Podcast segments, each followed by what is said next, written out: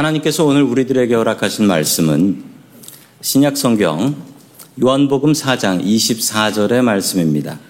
신약 성경 149쪽입니다. 하나님은 영이시니 예배하는 자가 영과 진리로 예배할지니라. 아멘. 이란은, 이란에서는 아직도 사형이 집행되고 있다라고 합니다. 아, 이란은 그런데 이 사형 집행하는 방법이 조금 별나네요. 2014년 이란에서 있었던 일입니다.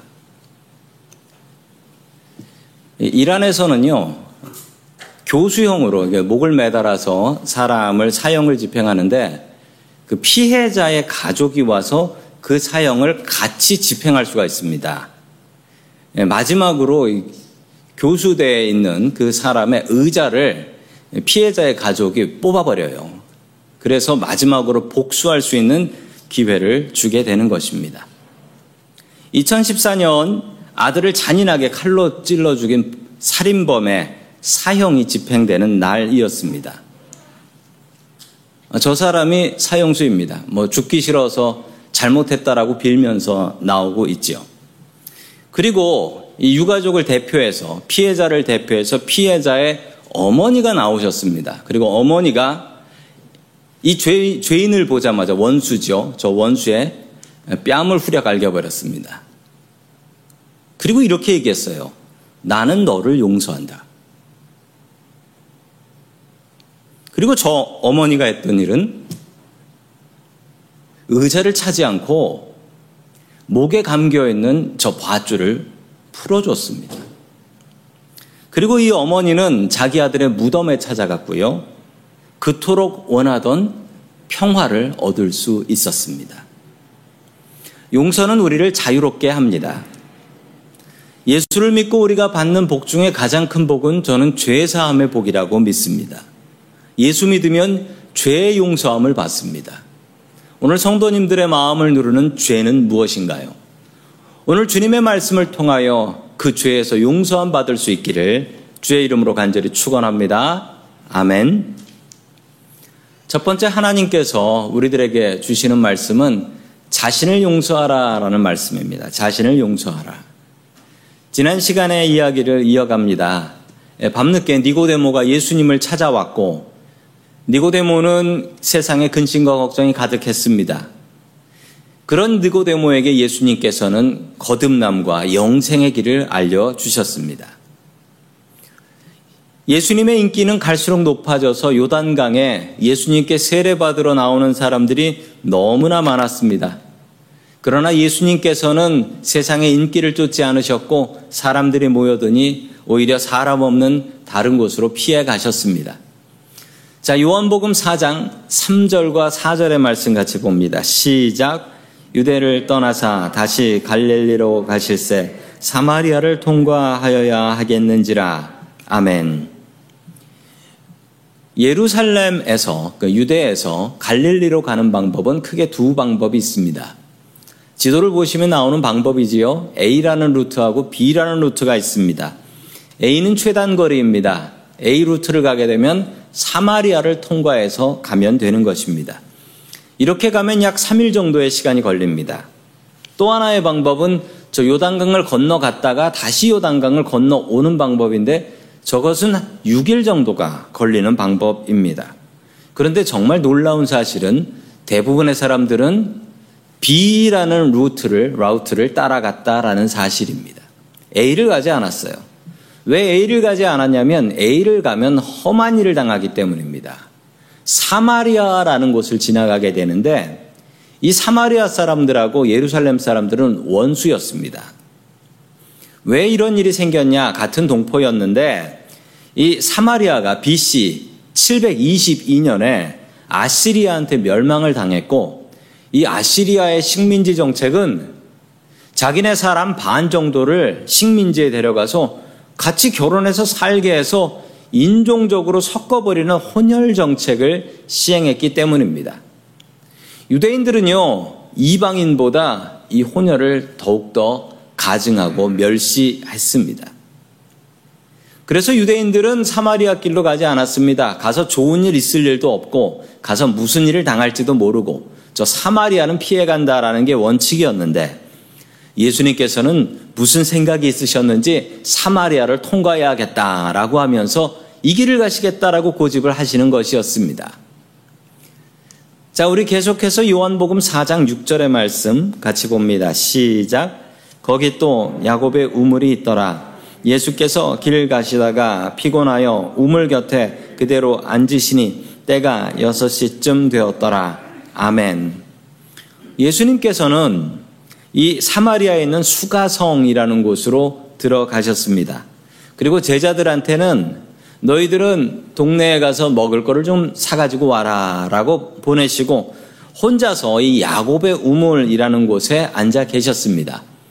그런데 감사하게도 이 야곱의 우물이 지금도 남아 있습니다. 네, 저게 야곱의 우물입니다. 그 우물이 왜 저렇게 생겼냐? 원래 우물이 있었던 자리인데 그 자리에 교회를 세웠습니다. 네, 저도 저 교회 한번 가봤었습니다. 야곱 때부터 사용된 우물이고 그래서 지금도 잘 보관되어 있습니다. 지금 물을 들어온 시간이 아까 성경 말씀에 몇 시로 나오냐면 제6시라고 나옵니다. 그 성경에 나오는 시간은 우리의 시간하고 다른데요. 제6시가 몇 시냐면 성경에 나오는 시간은 그냥 플러스 6을 하시면 됩니다. 그러면 낮 12시가 되는 거죠. 낮 12시에 물을 들어 나왔다라는 것입니다. 수돗물은 인류가 개발한 최고의 발명품이라고 합니다. 수돗물이 없었던 시절에 물을 떠오는 역할은 누가 했느냐? 여자하고 아이들이 했습니다. 주로 여자분들이 이 물 떠오는 역할을 담당했는데 뭐 그거는 한국도 옛날에 물 떠오는 일은 여자들이 담당을 했지요. 그럼 가나안 땅의 여자들은 이 물을 들어갈 때 언제 들어갈까요? 창세기 24장 11절 말씀을 보면 답이 나옵니다. 같이 봅니다. 시작. 그 낙타를 성박 우물 곁에 꿀렸으니 저녁 때라 여인들이 물을 기르러 나올 때였더라. 아멘. 자, 창세기에 보면 그 당시 그 지역에서 물을 들어가는 시간이 언제인지 나옵니다. 언제입니까? 저녁 때고 그때가 여인들이 물을 기르러 나오는 때였다. 이 리브가를 만나는 이야기인데요. 그 이야기에 나오는 말씀입니다. 저녁 때 물을 뜨는 이유가 무엇이냐면 이 지역은 덥기 때문입니다. 더운데 물 들어가고 싶은 사람 없지요. 그런데 그래서 저녁 때쯤인데 이 저녁이 아주 깜깜한 저녁이 아니고요. 해가 살짝 져서 조금 시원해지기 시작했는데 길은 눈으로 볼 수 있을 만한 그때입니다. 그러니까 아주 깜깜할 때 나가는 건 아니죠. 그때가 여자들이 물 길러 가는 시간이었습니다. 왜냐하면 이 시간이 시원하고 그리고 아직도 길이 보이니까 좋고 게다가 여인들이 여자들이 다 같이 모여가지고 물을 뜨러 갔습니다. 여자들이 다 같이 모여가지고 물을 뜨러 가면 무슨 일이 벌어질까요? 여자분들이 아시죠? 네, 수다를 떠는 거죠. 수다를 떠는 거예요. 하루 종일 있었던 일들을 여자분들이 모여가지고 수다를 떨면서 가는 거예요. 남편이 어떻고, 또 애들이 어떻고, 뭐 요즘 집안일이 어떻고, 그러면서 이 여자분들한테는 이 물 들어가는 시간이 어떤 시간이었냐면 이 시간이 그 힐링 타임인 겁니다. 그 여자분들끼리 같이 만나가지고 이야기 나누고 수다 떨면서 같이 교류하고 뭐 소문도 듣고 그러는 시간이어서 여자분들이 하루 중에 가장 기다리는 시간이 이물 들어 나가는 시간이에요. 옛날 한국도 그랬습니다. 옛날 한국의 여자분들은 어느 시간이었냐면 뭐 한국은 아무 때나 물 뜨기 좋으니까 물 들어가는 시간이 아니라 빨래하는 시간이었습니다. 그래서 빨래터에 모여 가지고 힐링 타임을 가졌던 것이죠. 그러나 이 수가성 여인은 웬일인지 좀 왕따인 것 같습니다. 그 귀한 시간을 피해가지고 낮 12시 그 누구도 물 들어 오지 않는 그 시간에 물을 들어 나왔던 것입니다. 이 수가성 여인은 왜 동네 여자분들을 피하고 있는 것일까요? 예수님께서는 이 여자분에게 물을 달라라고 부탁을 합니다. 자, 요한복음 4장 11절 말씀을 같이 봅니다. 시작. 여자가 이르되 주여 물기를 그릇도 없고 이 물은 깊은데 어디서 당신이 그 생수를 얻겠사옵나이까 아멘. 이 당시 우물의 상황을 잘 설명해 주고 있습니다. 이 당시 우물은 아주 깊습니다. 이 지역 우물이 왜 이렇게 깊냐 하면 이 지역은 물이 부족한 지역이에요. 그래서 조금 파가지고는 물이 나오지 않습니다. 그래서 정말 끝도 안 보이는 우물이에요. 저도 가봤는데 끝도 안 보여요. 자, 그리고 이 물이 부족하기 때문에 아주 깊이 팠고, 그리고 재밌는 것은 이 뭐 문화적인 것 같은데요. 한국은 시골에 가면 우물이 있는 데가 있지요. 우물이 있으면 우물에 뭐가 있습니까? 두레박이 있지요. 그런데 이 이스라엘에는 우물에 가면 두레박이 없습니다. 특히 이 당시에는 우물에 두레박이 없어요. 두레박은 누가 있느냐?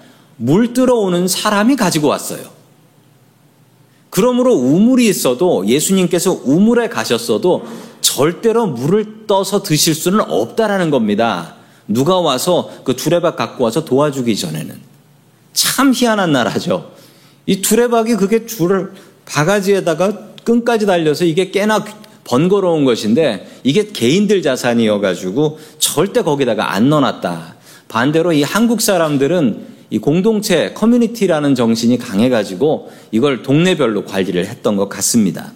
자, 계속해서 14절 말씀 같이 봅니다. 시작. 내가 주는 물을 마시는 자는 영원히 목마르지 아니하리니 내가 주는 물은 그 속에서 영생하도록 솟아나는 샘물이 되리라.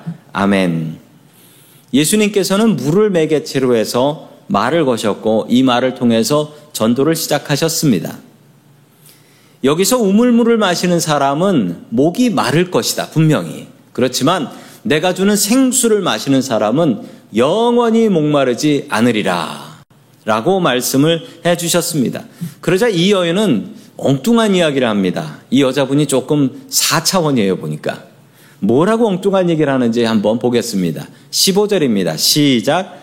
여자가 이르되 주여 그런 물을 내게 주사 목마르지도 않고 또 여기 물 길르러 오지도 않게 하옵소서. 아멘. 이 여인은 예수님의 생수를 주셔서 목마르지도 않고 그리고 여기에 물 기르러 오지도 않게 하옵소서. 그럼 빨래는 밥할 때 물은 어떻게 하려고? 이 여자분 좀 4차원입니다. 이 여자분은 물 기르러 오고 싶지 않은 겁니다. 동네 사람들 만나고 싶지 않은 겁니다. 그냥 동네 사람들, 동네 여자들 피하고 싶은 겁니다. 이 여인의 상처를 알 수 있습니다. 저녁에 물 떠오는 시간은 여자분들에게 그토록 기다리는 시간인데, 친교의 시간인데, 그 시간이 제일 싫은 시간이 되어버렸습니다. 사람 만나기 싫고, 동네 여자들 만나고 싫은, 만나기 싫은 겁니다. 왜 이럴까요? 이 여자분의 상처는 무엇일까요? 자, 16절과 17절 말씀 같이 봅니다. 시작. 이르시되 가서 내 남편을 불러오라. 여자가 대답하여 이르되 나는 남편이 없나이다. 아멘. 예수님께서 정말 뜬금없이 갑자기 이 여자분한테 남편 이야기를 합니다. 왜 남편 불러오라 할까요? 이 여인에게 남편 문제가 있다라는 것을 예수님께서 아셨기 때문입니다. 이 여인의 큰 상처였습니다. 예수님께서 이 상처를 이 여자분에게 이야기하는 이유는 무엇일까요? 제가 퀴즈를 하나 냅니다. 성경에서 제일 이쁜 여자는 누구일까요? 예. 고민할 필요 없습니다. 신학자들은 오늘 이 수가성 여인이 가장 예쁜 여자다라고 확신을 하고 있습니다. 왜냐하면 이 근거되는 말씀이 18절이기 때문입니다. 우리 같이 봅니다. 시작. 너에게 다섯 남편이 있고 지금 있는 자도 내 남편이 아니니 내 말이 참되도다. 아멘. 아니, 남편이 다섯이나 있었다라고 합니다. 성경에 나오는 기록입니다. 다섯 명이나 남편이 있었고, 다섯 명하고 이혼하고, 지금 어떤 남자랑 사는데 그 남자는 남편이 아니다. 이 얘기가 뭐냐면, 지금 동거하고 있다라는 거예요. 동거남이 있다. 그래서 이 수가성 여인은 동네 여자들 눈이 무서웠던 겁니다. 저녁 때 동네 여자들하고 마주치는 것이 너무나 괴로운 시간이었다라는 것이지요. 동네에서는 손가락질 받는 그런 여자였던 것입니다. 예수님께서는 이 상처를 미리 다 알고 계셨습니다. 그래서 뜬금없이 갑자기 내 남편 데려와 봐라 라고 이야기를 했던 것입니다. 그리고 이 여자분의 상처를 치료하고 싶으셨습니다. 이 여자분은 이러고 싶어서 이랬겠습니까? 남편이 다섯 명, 그리고 동거인이 한 명. 이 여인을 찾아가서 이 죄인을 용서하고 싶으셨고, 고치고 싶으셨고, 그리고 주님의 일꾼 삼고 싶으셨습니다.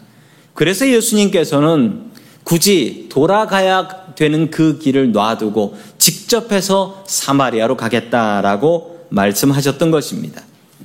이 여인은 자신의 죄가 부끄러웠습니다. 다섯 번의 이혼, 그리고 결혼하지도 않은 남자와 사는 것이 너무나 부끄러웠습니다.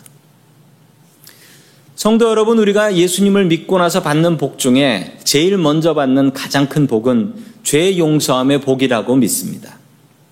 예수님께서는 우리의 죄를 용서하십니다.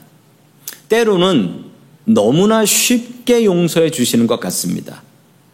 너무나 쉽게 용서해 주셔서 죄 쉽게 지을 수 있게 만들어 주시는 것 같기도 합니다. 그러나 그게 아닙니다. 주님께서 우리를 용서하시는 이유는 나 자신을 용서하라고 용서해 주시는 것입니다.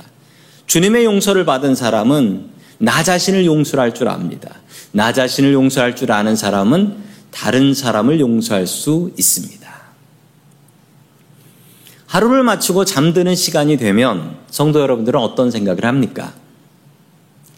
여러 가지 생각이 드는데 나이가 들면 들수록 잠들 때 드는 생각은 주로 반성입니다. 반성이에요. 내가 하루를 살면서 아까 그 사람 만나가지고 내가 왜 그 얘기를 왜 했을까? 내가 그때 이렇게 했으면 좋았을 텐데 라고 반성을 하면서 잡니다. 그런데 문제는요, 이 반성을 하면서 살면 인생이 조금씩 좀 나아질 것 같잖아요? 그런데 반성을 하고 자면 어떻게 되느냐? 밤새 반성을 해요, 꿈속에서. 꿈자리가 사나워지는 거예요. 밤새 반성을 하기 때문에 그렇습니다. 그래서 요즘 말로는 이런 걸 한다라고 해요. 이불킥이라고 하더라고요. 이불킥. 이불을 걷어 차면서 아이고 내가 왜 낮에 그 말을 했을까? 이렇게 반성을 한다라는 겁니다. 성도 여러분, 잠자리에서 반성하지 마십시오. 이미 저 반성을 생각하는 사람은 자기가 잘못한 걸 아는 사람입니다. 그런 사람들은 반성이 아니라 용서를 하면서 살아야 됩니다. 누구를 용서해야 되냐면 나 자신을 스스로 용서하면서 살아야 됩니다. 스스로 용서하는 훈련을 하면서 살아야 됩니다. 괜찮아. 오늘도 수고했다. 우리 같이 한번 따라해 볼까요? 괜찮아. 오늘도 수고했다. 우리 나 자신한테 하는 거예요. 우리 가슴에 손을 얹고 괜찮아. 오늘도 수고했다. 한번 같이 해 보시죠. 시작. 나 자신을 위로하십시오. 그리고 나 자신을 용서하십시오. 이 훈련을 매일매일 한번 해보십시오. 인생이 변화됩니다. 수가성 여인은 자신을 용서할 수 없었습니다. 그리고 동네 사람들의 차별도 정말 괴로웠습니다. 예수님께서는 이 수가성 여인의 죄책감을 용서해 주시고 새 사람 만들고 싶으셨습니다. 나 자신을 용서할 줄 알아야 합니다. 주님께서 우리를 용서하시는 이유는 내가 용서를 받아서 그래 주님이 용서하셨으니 나도 나 자신을 용서한다. 그리고 용서받은 사람은요 다른 사람도 용서할 줄 알게 되는 것입니다. 나를 용서할 줄 모르는 사람은 다른 사람 용서할 수 없습니다. 용서할 줄 아는 사람이 되십시오. 먼저 나부터 용서하는 사람이 되십시오. 오늘부터 용서의 훈련을 하며 살아가는 저와 성도 여러분들 될 수 있기를 주님의 이름으로 간절히 축원합니다. 아멘. 두 번째 마지막으로 주님께서 우리들에게 주시는 말씀은 예배에 성공해야 삶에도 성공한다라는 말씀입니다. 예배 성공해야 삶도 성공합니다. 예쁜 사람, 잘생긴 사람이 자존심이 더 셀까요? 예, 저는 그렇다라고 믿습니다. 예, 저희 집에 있는 유일한 분이 자존심이 세기 때문입니다. 예쁜 사람이 자존심이 세대요. 오늘 수가성 여인도 자존심이 아주 셉니다. 이 여인은 예수님을 영접하지 않습니다. 자신의 상처를 모두 알고 계신 예수님, 내가 남편 다섯하고 이혼했고 지금 동거하는 남자가 있다는 사실, 이것을 다 알고 계신 예수님, 그 앞에 무릎을 꿇어야 되는데 나는 죄인입니다. 무릎을 꿇어야 되는데 이 여인이 무엇이라 대답하는지 한번 볼까요? 우리 20절 말씀입니다. 시작. 우리 조상들은 이 산에서 예배하였는데 당신들의 말은 예배할 곳이 예루살렘에 있다 하더이다. 아멘. 당시 유대인들은 당연히 예루살렘 성에 있는 예루살렘 성전에서 예배를 드렸습니다. 그런데 이, 이 동네, 이 사마리아는 동네는 좀 별났는데요.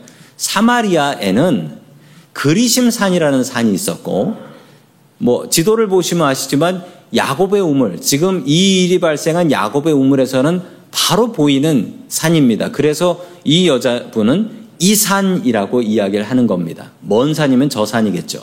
바로 앞에 있는 산이었어요. 저 그리심산에 있는 성전에서 예배를 드렸습니다. 왜 저 그리심산에서 성전이 있었냐면 이 이스라엘의 남북이 분단되면서 둘로 나뉘면서 성전이 생기게 된 것이고 그리고 이 유대인들이 사마리아인들을 멸시하고 미워했기 때문에 이 사람들이 예루살렘 성전에 오는 것을 막았습니다. 그래서 이들은 어쩔 수 없이 예배 드리기 위해서 그리심산에 자신들의 성전을 만들어 놓았기 때문입니다. 이 여자분이 하는 얘기가 이 얘기입니다. 아니, 당신네 유대인들은 예루살렘 성전에서 예배를 드린다고 하던데, 우리들은 여기 그리심산에서 예배를 드립니다.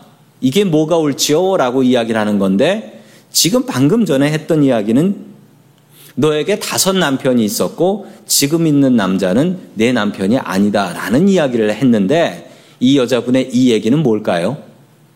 예, 빠져나가려고 하는 겁니다. 자기 얘기에서 말을 획 돌려버린 거예요. 이 얘기 하기 싫으니까 말을 획 돌려서 무엇으로 돌렸냐면 지역 감정으로 돌려버린 겁니다.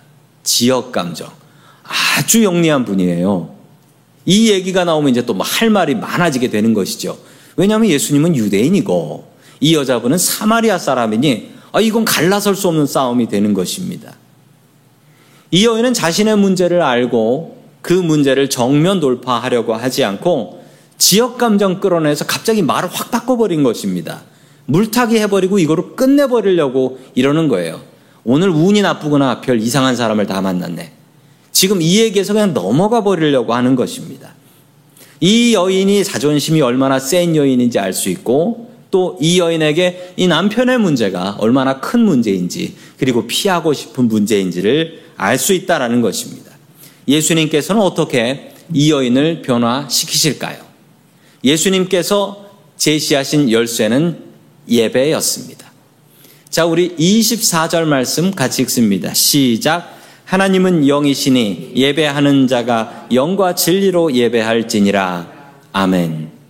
참 요한복음이 좋은 점은요.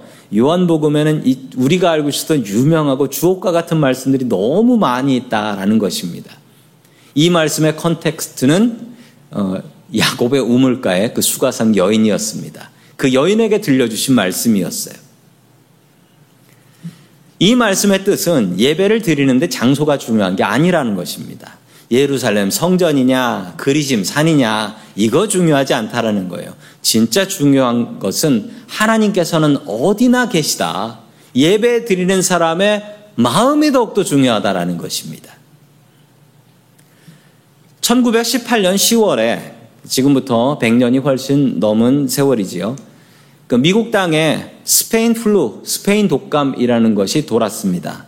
그리고 제가 그 기사 하나, 저거 100년 넘은 기사, 신문 기사인데요. 100년 넘은 신문 기사인데 뉴욕시에서 나왔던 뉴스입니다. 교회를 한 달 동안 문을 닫으라라는 명령을 내렸던 것입니다. 감사하게도 그때는 한 달 동안 문을 닫고 그 다음부터는 이 성도님들이 마스크를 쓰고 나와서 예배를 드렸다라고 합니다. 그런데 제가 저 때를 생각해 보면 아주 당황스러워요. 왜냐하면 저 때는 인터넷이 없었단 말입니다. 그러면 교회 문을 닫아버리면 어떻게 예배 드립니까? 그때는 진짜 집에서 가정 예배를 드렸다라고 해요. 인터넷이 없었으니까요. 아니 그때는 인터넷으로 헌금을 할 수도 없었는데 헌금은 어떻게 했을까? 그때는 한 달 동안 헌금을 그냥 못한 거예요. 집에서 가정 헌금하고 그걸 한 달 뒤에 모아가지고 예배당에 가지고 왔던 것이지요. 그때는 백신도 없었습니다. 마스크를 쓰고 교회를 나올 상황도 아니었는데 성도님들은 그 한 달이 지난 뒤에 교회에 나와서 예배를 드렸습니다. 이 스페인 독감으로 참 많은 분들이 돌아가셨습니다. 그런데 그 결과 교회는 어떻게 되었는가? 교회는 더욱더 부흥을 했습니다. 더 많이 부흥해서 한국에 더 많은 헌금과 한국에 더 많은 선교사들을 보냈다라는 기록이 남아 있습니다. 100년이 지난 지금 우리들의 모습은 어떨까요? 지금 우리들에게는 강력한 무기인 백신이라는 게 있습니다. 아, 저도 4차까지 맞았습니다. 그리고 우리가 온라인으로도 유튜브가 있어서 온라인으로도 예배 드릴 수 있습니다. 100년 전 상황보다 훨씬 좋죠, 교회 상황이. 그런데 지난주 뉴스를 보니까 미국에 있는 한인교회 중에 약 20% 정도가 힘들어서 이 코로나 때 교회 문을 닫았다라는 안타까운 소식을 들었습니다. 너무나 이상한 거예요, 제 마음이. 아니, 그땐 백신도 없고 인터넷도 없었는데 그 난리 뒤에 교회가 부흥을 했는데 왜 지금은 백신도 있고 인터넷도 있는데 이 코로나에 20%의 교회가 문을 닫았을까? 제가 너무 고민이 되더라고요. 그런데 그 결론, 그 답은 오늘 성경 말씀에 있었습니다. 그 예배가 영과 진리의 예배가 아니었기 때문입니다. 우리의 예배가 이 코로나라는 난리 속에 자꾸 자꾸 갈수록 편한 것을 찾게 되는 마음이 있다라는 것입니다. 목사인 저부터 그렇습니다. 목사인 저부터 자꾸 자꾸 어, 제 몸이 편해지는 게 느껴져요. 그러면서 내 마음도 몸을 잡고 따라가게 되는 것을 느낍니다.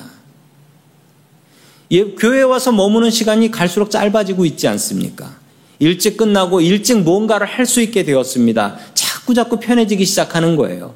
교회로 오는 것보다는 인터넷이 편해지고 그런데 성도 여러분 이 예배를 한번 생각해 보시면 이 예배가 우리가 드리는 최고의 예배이며 신령과 진정의 예배가 되고 있습니까? 아니면 갈수록 내 마음과 몸이 편한 것을 찾아가고 있습니까? 내 몸과 마음이 편한 것을 찾아갈수록 내 영은 죽어간다라는 사실을 우리는 분명히 알아야 할 것입니다. 우리는 예배를 회복해야 됩니다. 예배를 회복해야 돼요. 성전에서 예배 드리는 것이 더욱더 맞습니다. 지난 주일날 당회로 모여서 결의를 하면서 이제 교회와 예배가 더 많이 회복되기 위해서 우리가 노력해야 되겠다라고 아, 다짐을 하고 또 이번부터는 이제부터는 금요기도에는 쭉 모여서 예배를 드리는 것으로 결정을 했습니다.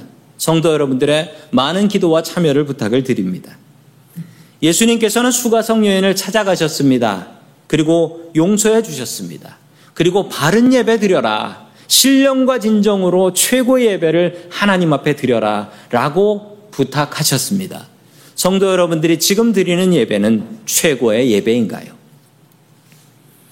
예수님을 만난 수가성 여인은 변화가 됩니다. 어떻게 변화되냐고요? 28절입니다. 시작. 여자가 똥이를 버려두고 동네로 들어가 사람들에게 이르되 아멘. 상상도 못한 일이 벌어집니다. 자신의 가장 귀한 재산은 그 물동이를 끈달린 물동이 그걸 버려두고 그리고 동네로 뛰어갑니다. 자기가 지금까지 피하던 사람들을 만나러 그리고 그 사람들을 만나서 내가 메시아를 만났다. 내가 그리스도를 만났다라고 전도하고 다니게 됩니다. 놀라운 기적이지요. 주님께서 그 여인의 죄를 용서하시자 그 여인은 스스로를 용서할 수 있었고 그의 죄책감을 극복하고 주님의 일꾼, 주님을 전하는 최초의 여자분이 됩니다.